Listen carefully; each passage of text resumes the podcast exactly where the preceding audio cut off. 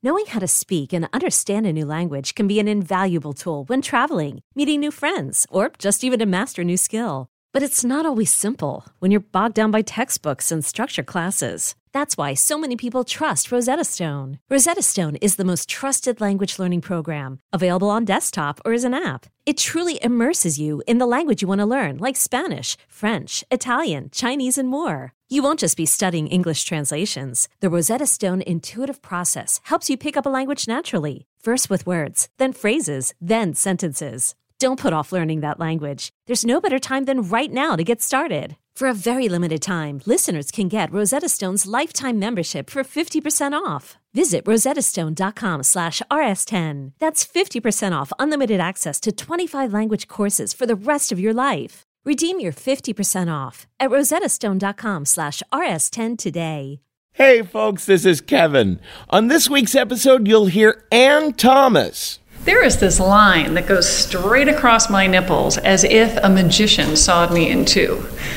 That's right, I have nipples. I even use them on occasion. That and more. But before that, you know, mailing your letters and packages has just got a lot easier thanks to stamps.com. With stamps.com, you can mail and ship anything, anywhere, using just your computer and printer. No more trips to the post office.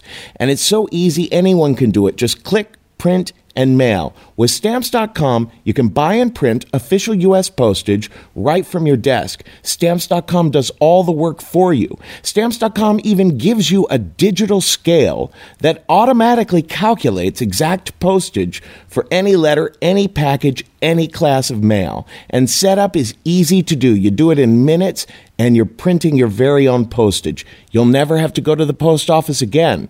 We use stamps.com at risk and the story studio, and we love it. And right now, get this special offer when you use our promo code RISK. It's a no risk trial plus a $110 bonus offer that includes a digital scale and up to $55 free postage. So don't wait. Go to stamps.com before you do anything else. Click on the microphone at the top of the homepage and type in risk. That's stamps.com. Enter risk. Now here's the show.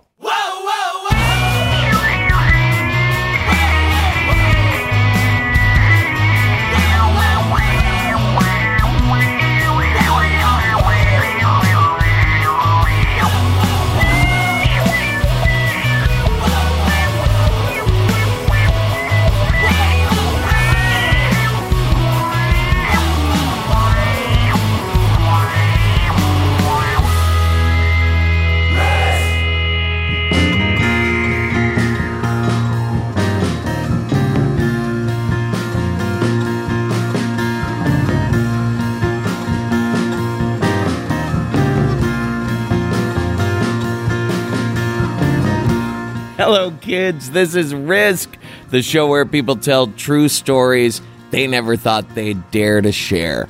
I'm Kevin Allison, and this is Steve Gunn.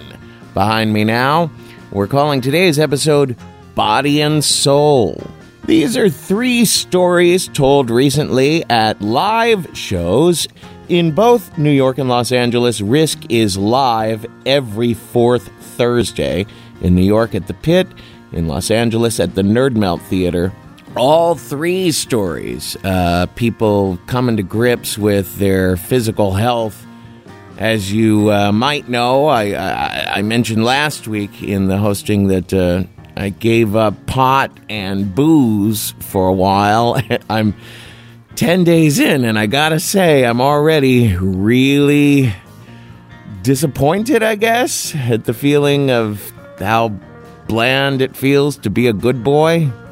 I'm reading these Buddhist texts and uh, I don't know, it feels like self help. It feels sometimes like the goal is just to wash away all your color. But I know that's a story. Might not be a completely true story, or it might be not the whole story, so onward we go. In a little bit, we're going to hear from the wonderful Anne Thomas. She's becoming a regular on our show now. But before that, we're going to hear from Andrew Solmssen, who told this story at the Nerd Melt Theater in Los Angeles a little bit ago. We call it Blessed Burden.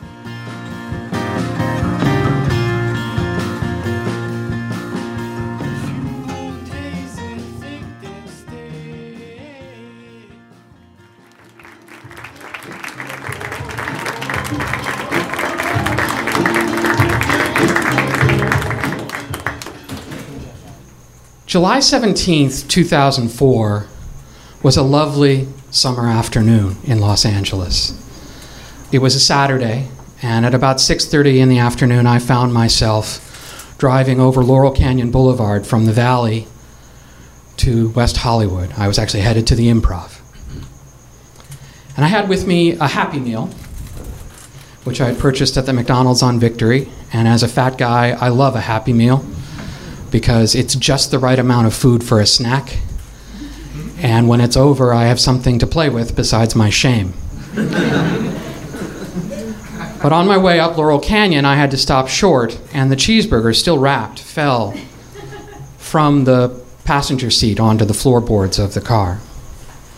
So I took a right on Mulholland, and then took another right on a little side street there called Mulholland Terrace. I knew it well I have computer consulting clients who live there. I have friends who live there. It's just a little side street in the Hollywood Hills. I parked my car in a little turnaround, and I opened my driver's side door so that I could lean the other way to get the cheeseburger. And I took advantage of that opportunity to clean the car up a little bit. What I realized as I opened my door was that there was a man behind the gate of his house that fronted on the turnaround and he was shirtless, wearing khaki shorts and boat shoes, short, spiky hair, and he had a garden hose in his hands, a big one, and he was spraying his face with water. Ah! And I thought it was unusual, but it was a hot day, and he's in his own house, and he's entitled. Until he started arcing the water up over his gate and into the open door of my car. And even that, I, at the time, thought was just a mistake. And so I drove further down Mulholland Terrace away from his gate. And he followed me along his property line and kept spraying water in my car. And so I yelled something witty like, hey, quit spraying water in my car. And three seconds later, 200 pounds of six foot wet, glittery eyed guy was trying to pull me out of my car. I have a little gravity on my side in that situation. So instead, he jumped through the open door of my car and just started wailing on me with his fists around the head, neck, and shoulders. He was really getting me pretty good. And uh, I started to yell. I started to yell, Help, call 911. Help, call 911. And he didn't like me yelling. So he put his hand over my nose and mouth, and I couldn't breathe. So I bit him and he rears back. And he looks at me and he says, You bite me, I bite you. And he leans down and he bites my nose. Quite hard. I still have the scar. And at that point, I kind of realized things were going south. and so I took my foot off the brake. The car was still in gear. I didn't want to go blind into Mulholland because I thought I'd get hit by a car, but at that point, it seemed like a decent option. So I started to roll the car, and that really upset him, and he started to pound even harder on me. I yelled, Why are you doing this? I'm not hurting you. I'm not hurting you. And he kind of came to his senses, and he got out of my car, and I took advantage of that moment to hurry off down the street and around the corner where I locked myself in my car and I called 911. Waited on hold for seven minutes because it's Los Angeles. And finally, the fire department and then the police arrived to clean me up. And I was explaining to them what had happened when a woman came running down the street. She had become aware of the police activity. She thought maybe there had been an accident. But she came running down the street to yell to the police that were there that somebody had broken into a house up the street. And it was my guy. He had gone further up the street to a house where he had beef, broken in through their sliding glass door, and confronted the people in the house. Fortunately, there was more than one of them, and they had access to some pieces of firewood, and they tuned him up pretty good. So the police ended up bringing me up the street to identify him, which I did. And then they put him in the ambulance they called for me, sent him off to Cedar Sinai, where, from what I understand, he beat up a nurse. Anyway, I pressed charges and I sued him because he was a rich guy. Ended up winning a little bit of money, and he ended up doing about a year and a half in jail. And I learned some things. The first thing I learned was that the house he had come out of to beat me up was the house where Rick James and his wife did all that horrible stuff to the woman they kidnapped in the 90s that got Rick James thrown in jail. My guy owned that house and had rented it to Rick James.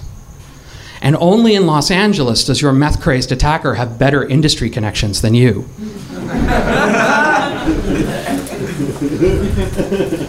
the second thing I learned was a new respect for the women I've dated. Because the whole thing took about four minutes, and I had no idea how long four minutes with a guy on top of you could feel.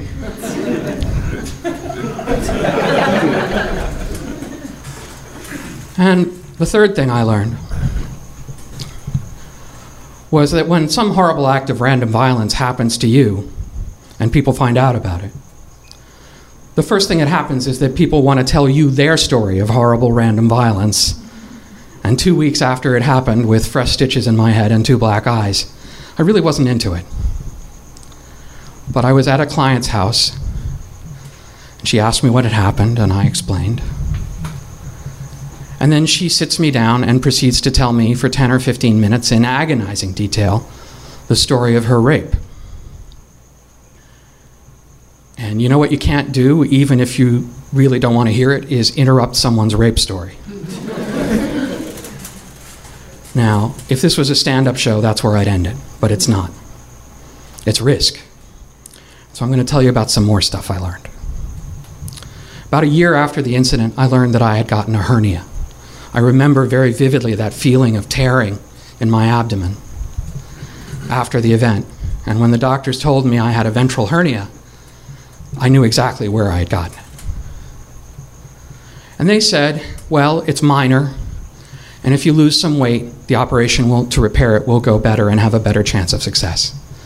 And I'm a 400 pound guy.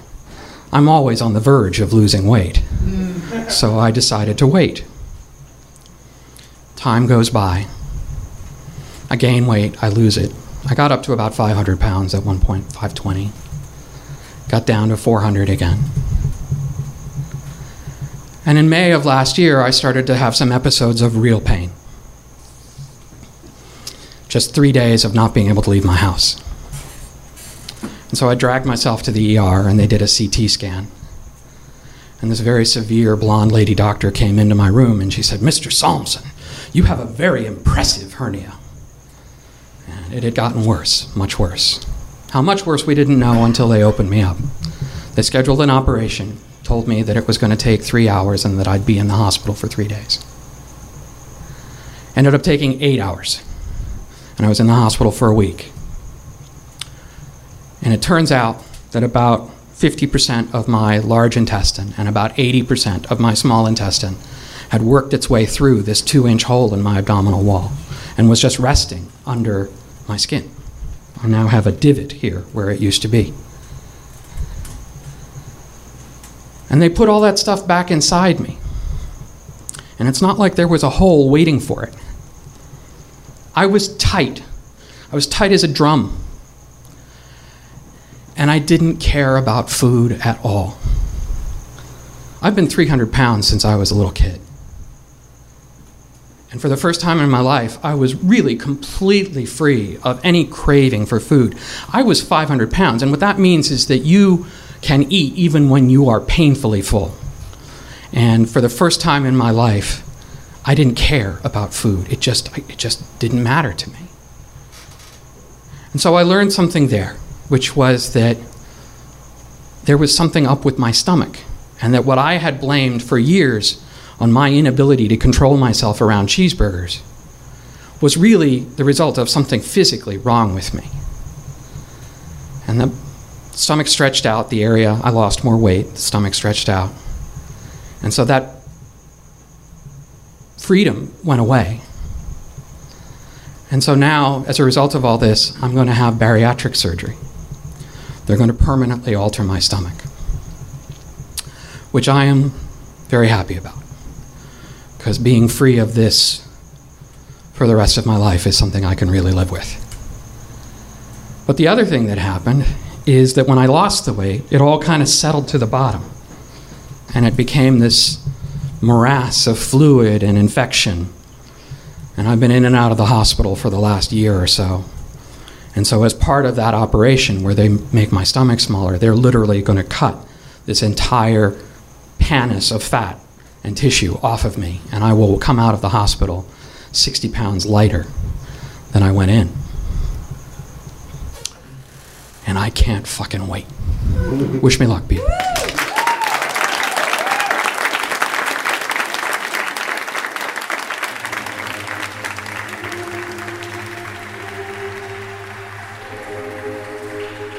Let me tell you something you already know. The world ain't all sunshine and rainbows. It's a very mean and nasty place, and I don't care how tough you are, it will beat you to your knees and keep you there permanently if you let it. The fact that you're here is because you're goddamn stars. How many times do we have to put that in your head? You're a star. Don't let anybody tell you that you're not. If I had a nickel for every time somebody said to me, you can't become a star as a drag queen, I have a million billion dollars. I know what I am. I don't forget who I am. And that's true for all of you. Never forget. Everybody's going to tell you, no, you can't do it. You can't do it. No, you can't do it. Because they're projecting their negativity onto you. You, me, or nobody is gonna hit as hard as life. But it ain't about how hard you hit. It's about how hard you can get hit and keep moving forward. How much you can take and keep moving forward. That's how winning is done. Oh, they, they're saying bad things about me.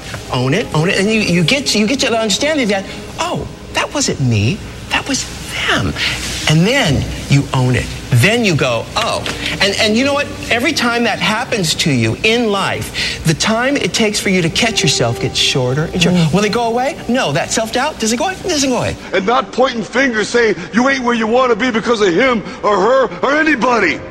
Cowards do that, and that ain't you. You're better than that. Now, we can't tell you this. You have to walk through the fire. You walk through the fire, and then you own it. And you go, come for me, bitches. All the scabs. Come for me.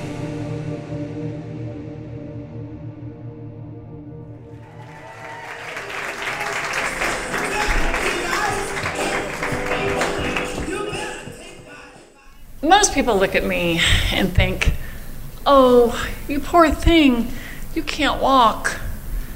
I know this because they tell me to my face. but walking is the least of my problems. I mean, I got a wheelchair to compensate for that. I was in a car accident when I was 18 and I'm paralyzed, so my big problem is lack of sensation. There is this line that goes straight across my nipples as if a magician sawed me in two. That's right, I have nipples. I even use them on occasion. and this line, it breaks where I go from sensation to no sensation. I have dropped a stone bookend on my foot, resulting in a massive bruise, and not felt a thing. I've gotten second degree burns on my legs from car heaters. And once, while I was taking a bath, I turned the cold water off first and then the hot water.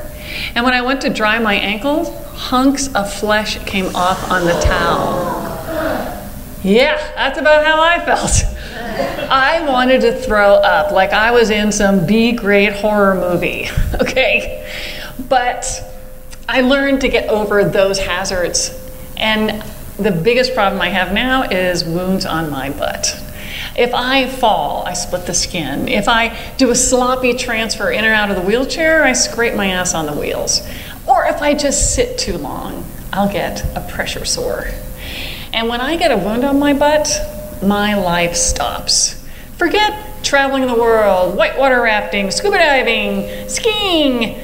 I have to lay down on my stomach because the only way a butt wound will heal is if you do not sit on it. And if I cannot sit, I cannot do anything. So I have this kind of love hate relationship with my body.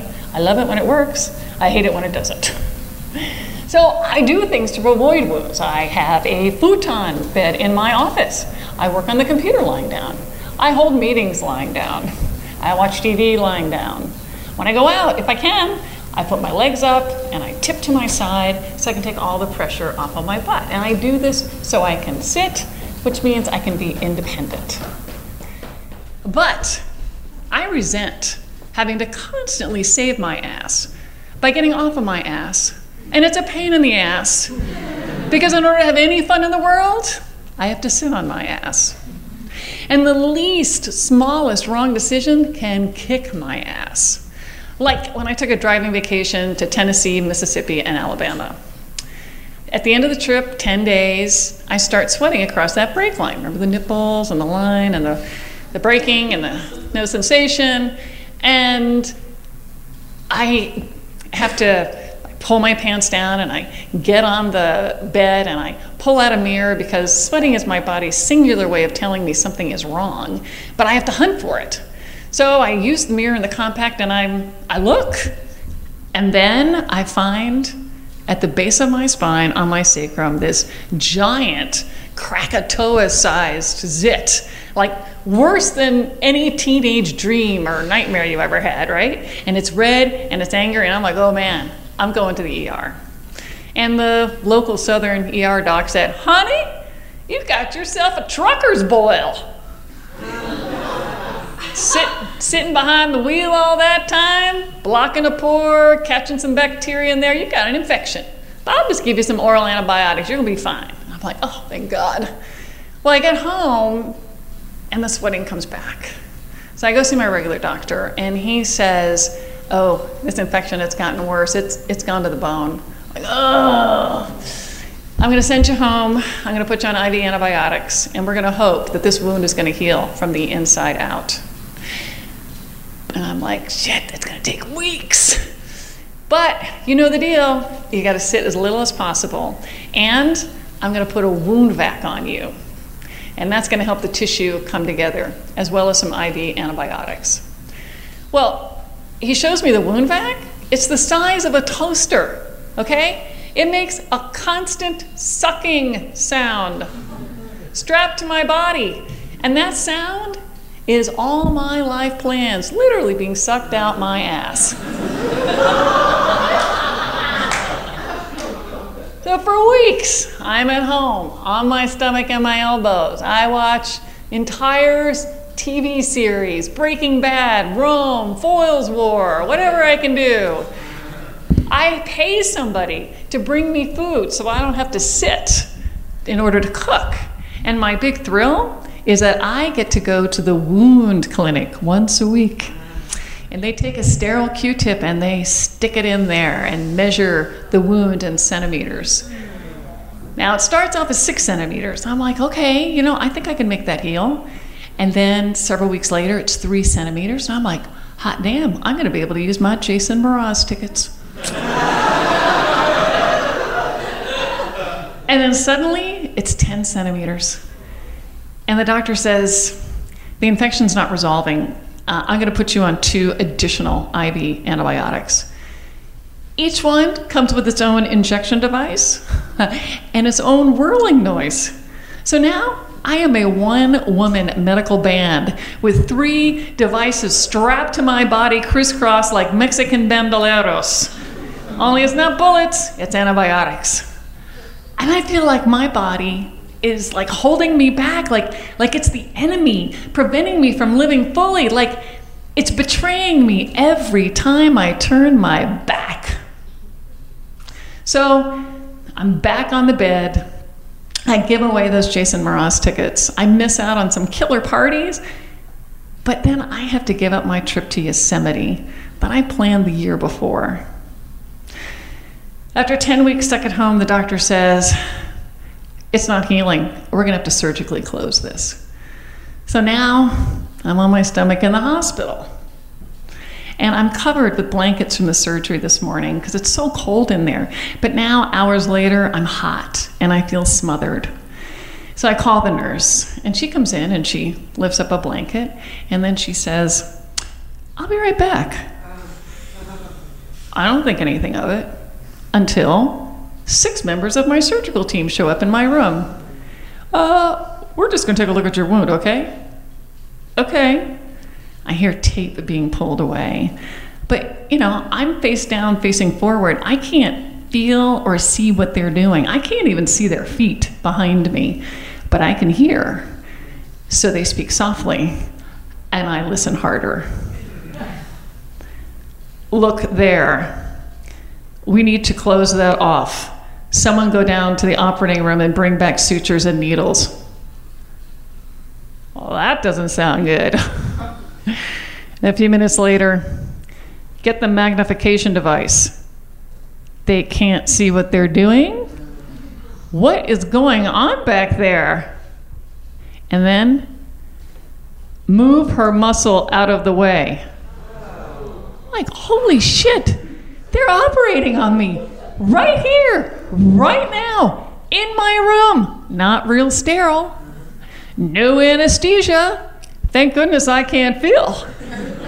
of course, if I could, I wouldn't be here, but something must be seriously wrong. I hope they can fix it. What if they can't fix it? What if I can't sit again? Forget traveling, forget scuba diving. I may not ever be able to go to a movie or a restaurant. I may be stuck at home or in a home the rest of my life. Oh God, I hope they can fix this. And then, about 20 minutes later, I hear the resident say, We need to do a needle count. And I'm like, That's a really good idea. no extra needles, please. But it also means they're closing me up. So after much tape and gauze, the resident leans down next to me and he says, When we did the surgery this morning, we nicked a vein, but we fixed it. You're going to be all right, so don't worry. And I am relieved. They all leave, and the nurse comes back in and she says, um, You're going to get a new bed. All right. So they wheel me out into the hallway in the bed so I can make the switch. And I smell iron in the air. And I look down, and there is a pile of bloody cotton blankets. Gigantic, saturated sanitary napkins for Bard of Godzilla or something. But then I think, wait a minute. Those are the cotton blankets I asked the nurse to remove because I was too hot. And then it hit me. I was bleeding out. I lost enough blood to soak four blankets. I bled so much that I stained a industrial hospital mattress beyond redemption. And then I think, wow, what an amazing body I have.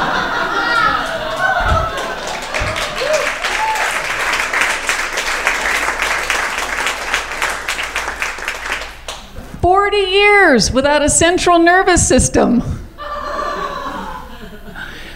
On time and again, can bleed copious amounts of blood.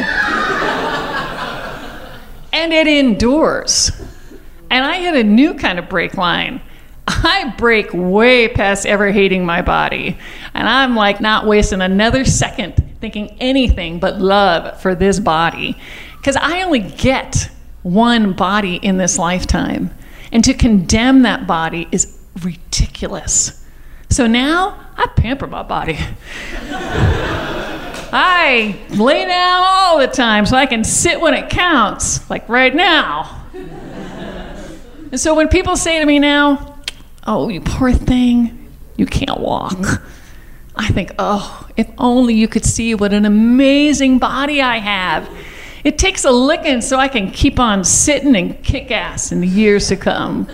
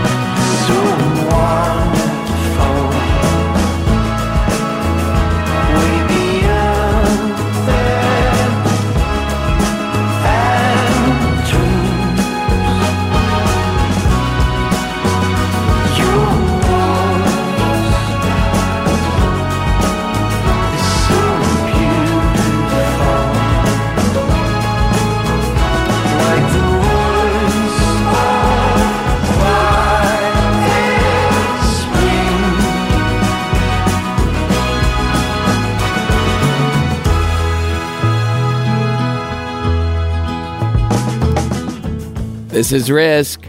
This is Junius Mavant behind me now. I hope I'm not massacring that name.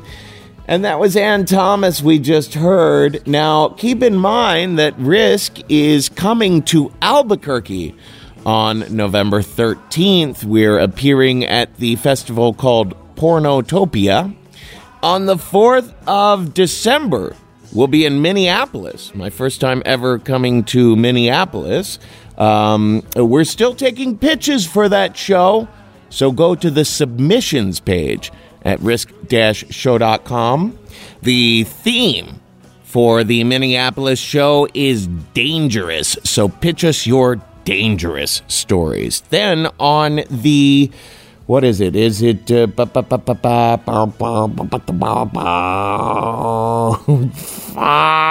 the twelfth? The twelfth of December, we're in Seattle, and the theme that night is fucked up. So pitch us your fucked up stories, folks from Seattle. We are at, uh, you know, risk-show.com slash submissions. You might be able to be a part of that show. And now our final story for this episode. This is comedian Paul Cibis, who told this one at the Nerd Melt Theater in Los Angeles. We call it My Lifeline.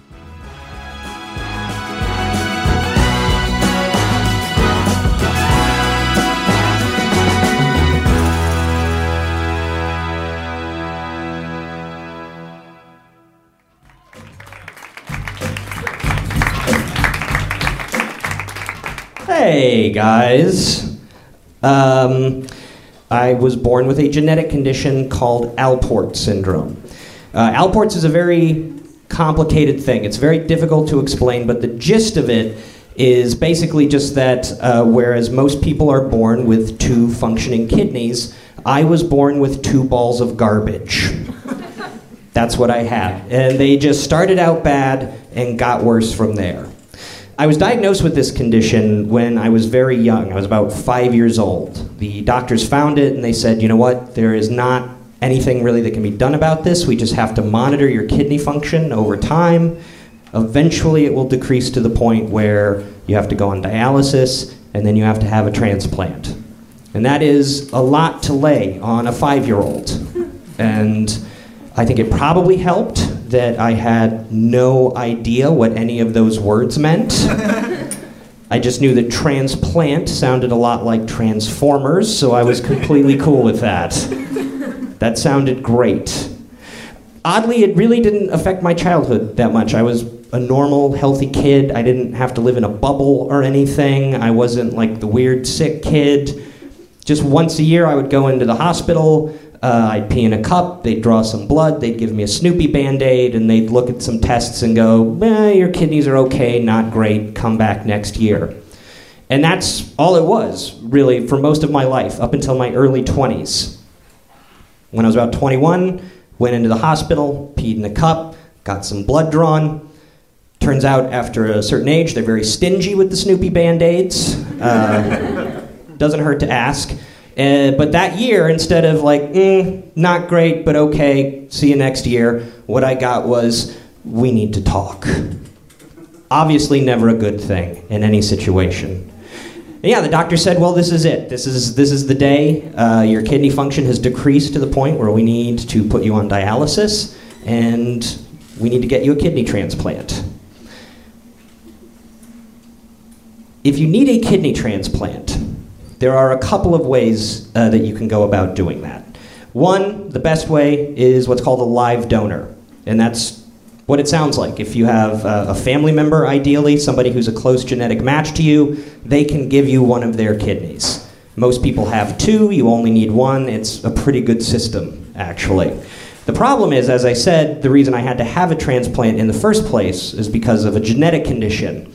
So replacing one of my garbage kidneys with one of my family's slightly less garbage kidneys is not going to help anything at all. So that left me with a couple of just a couple of options. One, black market. couple things about the black market.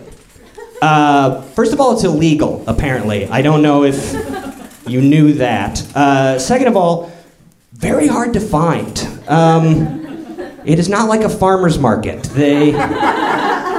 Like they don't put up flyers in the, the fair trade coffee shop, you know, like second Sunday of the month in the park by the carousel. It's a lot trickier than that. So what that left me with was the last option, and this is what most people end up doing, and that's called a cadaveric donor. Cadaveric, as in cadaver, as in a dead person. And that's what happens if you don't have a live donor. You go on a list with all the people in your area of the country who need a kidney transplant, and you wait. And what you are waiting for is you are waiting for somebody to die. And that is a very weird thing to think about. That somewhere out there, probably not too far away, there is a perfectly normal, healthy stranger, and someday something terrible is going to happen to them. And that will be the best thing that ever happened to you. If anybody here is an organ donor, like if you check that box and you have that sticker on your license, uh, first of all, thank you so much for doing that. I, I really wish more people would. But second of all, you should know that if you leave here tonight and you are hit by a bus crossing Sunset, somebody will get a phone call about that that will make them happier than you can possibly imagine. And that's what the transplant waiting list is. You are waiting for somebody to have the worst day of their life so that you can have the best day of yours. And it's very bizarre, which is why all of the language of the process is sort of designed to distract you from that fact. It's all very neutral and very sterile. Obviously, they don't say, well, we're waiting on some people to die so you can get your kidney. It's you're just on the list. Hey, you're on the list, you're moving up the list, you're right near the top of the list. You know, nobody says, good news, all we need is one rainstorm, somebody will eat it on a motorcycle, and you'll be home free. That's all the subtext. You know, there's just a lot of talk about your kidney. When you get your kidney, everything's going to be great. Once you get your kidney, it's going to be fine. Obviously, ignoring the fact that at that moment, your kidney is out there somewhere you know, being used by somebody else to live, which is weird. And the thing is, though, after a little bit of time on the list, this sort of sterile language, it helps. It does sort of make you forget this idea that maybe it's a little bit creepy that I'm waiting for somebody to die. What's more, though, I found after a few years of being on the list, I stopped giving a shit if it was creepy or not. As far as I was concerned, motherfuckers were not dying fast enough. and part of this was because, as I alluded to, the whole time I was waiting for a transplant, I was on dialysis. And dialysis is an incredibly technical, complicated process. I, I don't have nearly enough time to get into exactly how it works, but basically, what it is is I had a machine that I would have to plug myself into every night, and it would do the job that my kidneys would have done if they weren't garbage.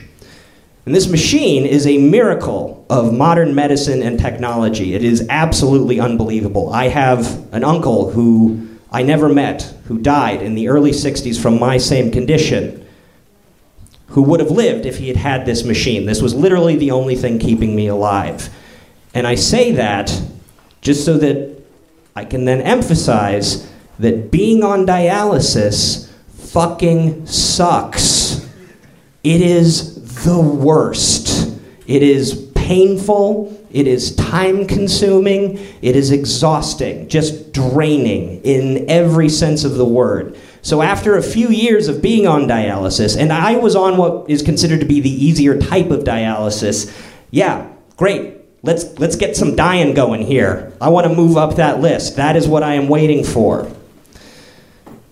I think most people have been in a position at some point in their life where they just they wanted something so bad, you know, that they could taste it. And I think most people here have probably even said that phrase, you know, like, "Oh, I want this so bad, I would kill for it."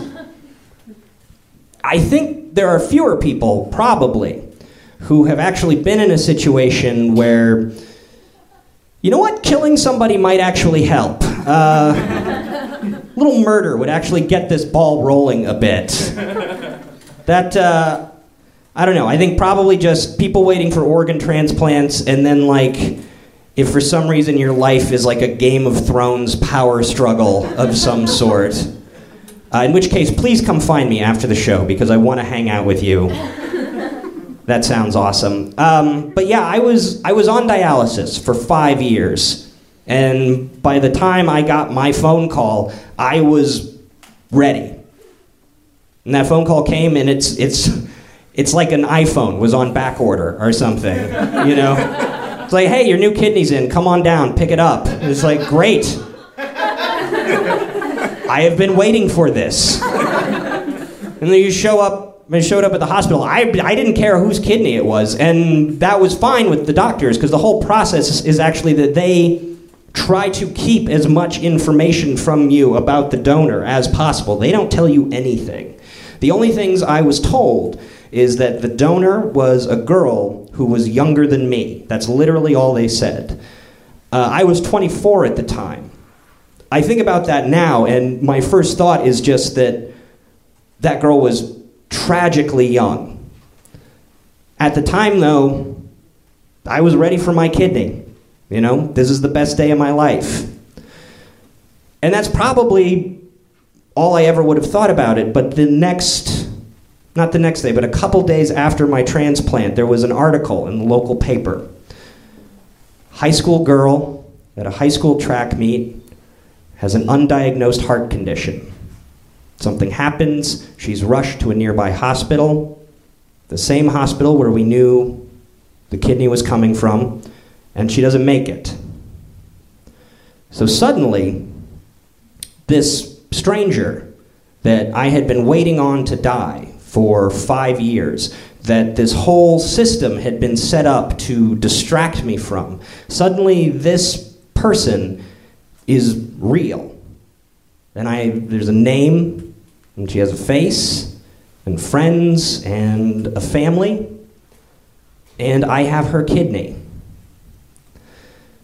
And I'll never know for 100% certain that this girl was my donor. I mean, the timeline matches the few facts I have line up, but I will never know for 100% sure. And what I've realized over the last few years is that I like believing that it's her. I like having that name and I like having that face and I like knowing that even though I have her kidney, that this is my kidney now, it wasn't always. You know, and that it was not just a lump of veins and membranes that got moved from one person to another. This is part of a person who had a life and who had a, a story. And now that story continues on with me. And I am eternally grateful to that girl and to her family and to anyone else who has the strength and, and the foresight and the generosity to take the worst day of their life and turn that into the best day of somebody else's. And that's my story. Thank you guys. Please be an organ donor.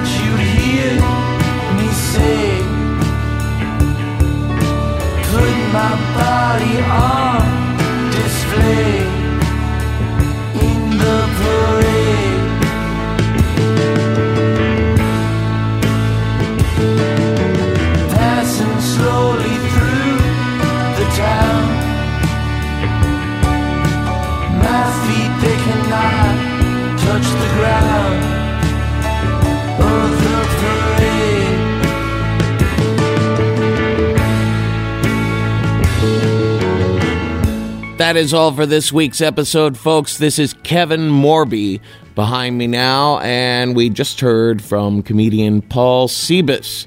Don't forget that we also teach storytelling at thestorystudio.org. We do one on one training over Skype. We do uh, workshops on a regular basis in New York and Los Angeles. We do corporate workshops for staffs of businesses. We even have an online class called Storytelling for Business that you can take in your own time, a video lecture course. So find out more about all of that at thestorystudio.org. Remember, it's not too late to contact your local public radio station or the public radio stations in nearby states and tell them that at prx.org, Risk has a wonderful holiday special. It's, you know, a, cleaned up, so it's not, uh, you know, they can play it on public radio. It's five wonderful stories. So contact your local public radio station. Let them know that they should be playing Risk this holiday season. And finally, don't forget if you love what we do, we dearly, dearly rely on the financial contributions of our fans. Risk is a proud member of the Maximum Fun network of podcasts. So many wonderful podcasts are a part of Maximum Fun, and we're all listener supported. So go to maximumfun.org slash donate and become a member or make a one-time contribution and be sure to earmark it for risk. Folks, Today's the day. Take a risk.